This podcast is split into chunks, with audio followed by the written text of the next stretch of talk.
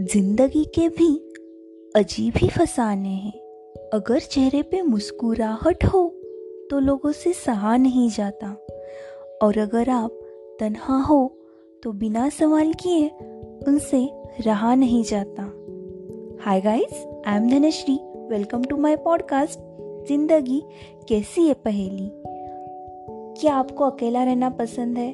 Party avoid करना और you just hate the place where the chaos is too much आपको ऐसा लगता है कि यार यहाँ से कब बाहर निकलूँगा और यहाँ से भाग जाऊँ। You just want to disappear from that place then welcome to our today's topic being and introvert तो आज हम बात करेंगे अबाउट इंट्रोवर्ड यानी अंतर्मुखी लोग। वो लोग जो बहुत कम बोलते हैं। वो लोग जो अपनी फीलिंग्स इजीली बयान नहीं कर सकते। वो लोग जिनके दोस्त बहुत ही चुनिंदा होते हैं और ना ही किसी के साथ इजीली घुल मिल पाते हैं एंड अपनी ही दुनिया में बहुत मस्त रहते हैं। तो क्या इंट्रोवर्ट होना आपकी वीकनेस है?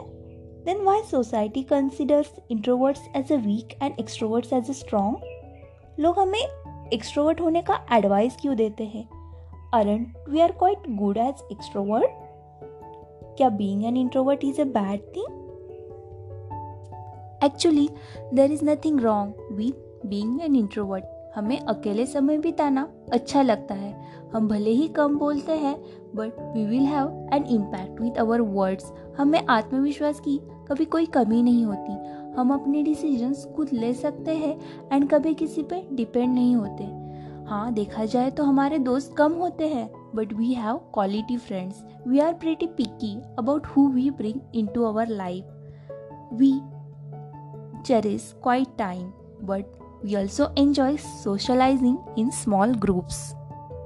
Sometimes क्या होता है कि लोग आपको बहुत शाई काइंड ऑफ़ समझते हैं लाइक आपकी पर्सनैलिटी shy टाइप है ऐसे बोलते हैं। But there is also big difference between being a shy and being introvert when you are shy you are scared of being embarrassed और falling and when you are an introvert you just not to be in over stimulating environments आपका introvert होना ये नहीं decide करता कि आप आपके life में खुश हो या नहीं हो। आप आपके लाइफ में सक्सेसफुल हो या अनसक्सेसफुल हो। रियलिटी में देखा जाए तो what so many successful people and incredible leaders are introvert like Abraham Lincoln Rosa Parks Albert Einstein Elton John and this list just goes on at the end there is nothing wrong as being an introvert and it doesn't spot you being bold.